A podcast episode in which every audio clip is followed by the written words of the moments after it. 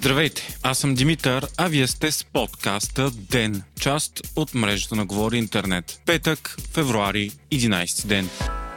Днес премиерът Кирил Петков влезе в директен, ожесточен сблъсък с ДПС в парламента. Това стана след като се разбра, че финансовото министерство е започнало нови сериозни проверки на Делян Пеевски. Преди дни от гражданското сдружение Боец се срещнаха с финансовия министр Асен Василев, който обеща да направи нови ревизии на имуществото и сделките на Пеевски, след като предишните не откриха нищо нередно. Тези проверки вече са започнали. От ДПС определиха това като политически репресии и саморазправа права и заявиха, че ще се обърнат към прокуратурата, защото Василев нямало право да разпорежда такива проверки. Конфликтът в парламента днес започна след като острието на ДПС, заместник председателя Йордан Цонев, отправи иронична забележка на премиера Кирил Петков, че Google е основният източник на предадения на прокуратурата списък с 19 лица, които според Петков стоят в центъра на българската корупция. Цонев се позаинтересува дали сред имената е и посочено името на медийния собственик и бизнесмен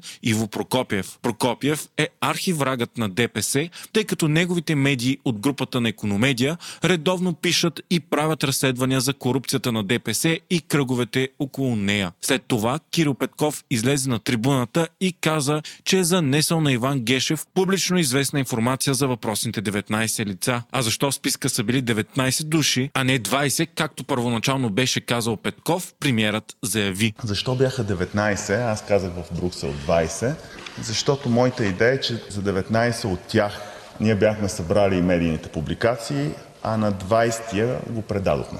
Петков излезе и с директна атака срещу Пеевски, като заяви, че шансът цялата американска администрация да се объркала с санкциите по закона Магницки е малък и той вярва повече на това, отколкото на прокуратурата. Последва ново изказване в отговор на Цонев, който пък заяви, че иска Петков да не лъже и да няма основание да го наричат марионетка на задколисния Прокопиев. Премьерът съответно след това отговори, че единственият кръг, който ще бъде закачен е този на всички свързани с корупцията в България. Всичко това обаче обаче е малка част от случилото се днес. То може да се обобщи с изостряне на войната на новите политически сили срещу старите. От една страна са управляващата коалиция, според която в основата на цялата корупция и дрибейщина в България стоят ГЕРБ, силно подпомагани от ДПС и всички економически, бизнес и управленски кръгове около двете партии. Според коалицията, основната им бухалка днес остава прокуратурата, водена от Иван Гешев, която осигурява политически и съдебен чадър срещу всяка всякакви разследвания. От друга страна, ГЕРБ и ДПС категорично отричат всякакви обвинения и твърдят, че са жертва на кръговите около за тях олигарха Иво Прокопиев, на местата на чужди правителства и президентът Румен Радев.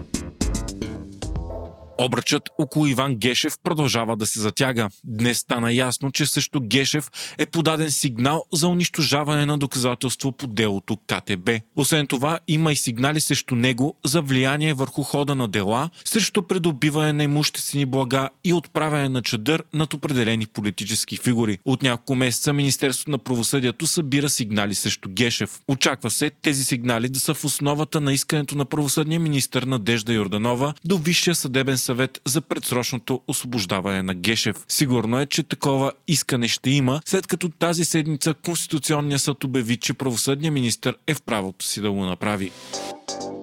Американският президент Джо Байден призова всички американци да напуснат Украина веднага, тъй като нещата там бързо могат да се объркат. Байден обяви, че ако Русия нахуе в Украина, той няма да изпраща американски военни да евакуират гражданите на САЩ от там, защото това би могло да предизвика световна война. Междувременно вчера Русия започна мащабни съвместни военни учения с Беларус. Украина пък се оплака, че Русия е блокирала достъпа и по море почти напълно. Премьерът на Великобритания Борис Джонсън заяви, че Европа е изправена пред най-голямата криза в сигурността си от десетилетия насам. Вчера пък висши дипломати на така наречената нормандска четворка Германия, Франция, Русия и Украина преговаряха за потушаване на напрежението в 9-часов дипломатичен маратон в Берлин. Пробив и компромис обаче не бе постигнат и близо 130 хилядна армия на Русия остава струпана на границата с Украина. Днес излезе и любопитна подробност защо на срещата между френския президент Макрон и руския президент Путин двамата стояха на двата края на огромна и много дълга маса. Това породи множество коментари и шеги в интернет. Оказа се обаче, че е само заради COVID мерки. Преди срещата си с Путин, Макрон е отказал да даде PCR тест на руснаците. Вместо това,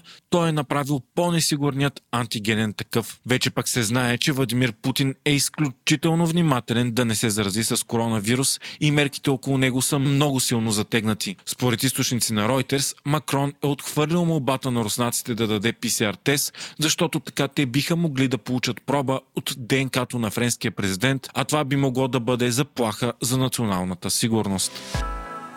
Вие слушахте подкаста Ден, част от мрежата на Говори Интернет. Епизода водих аз, Димитър Панайотов, а аудиомонтажът направи Антон Велев.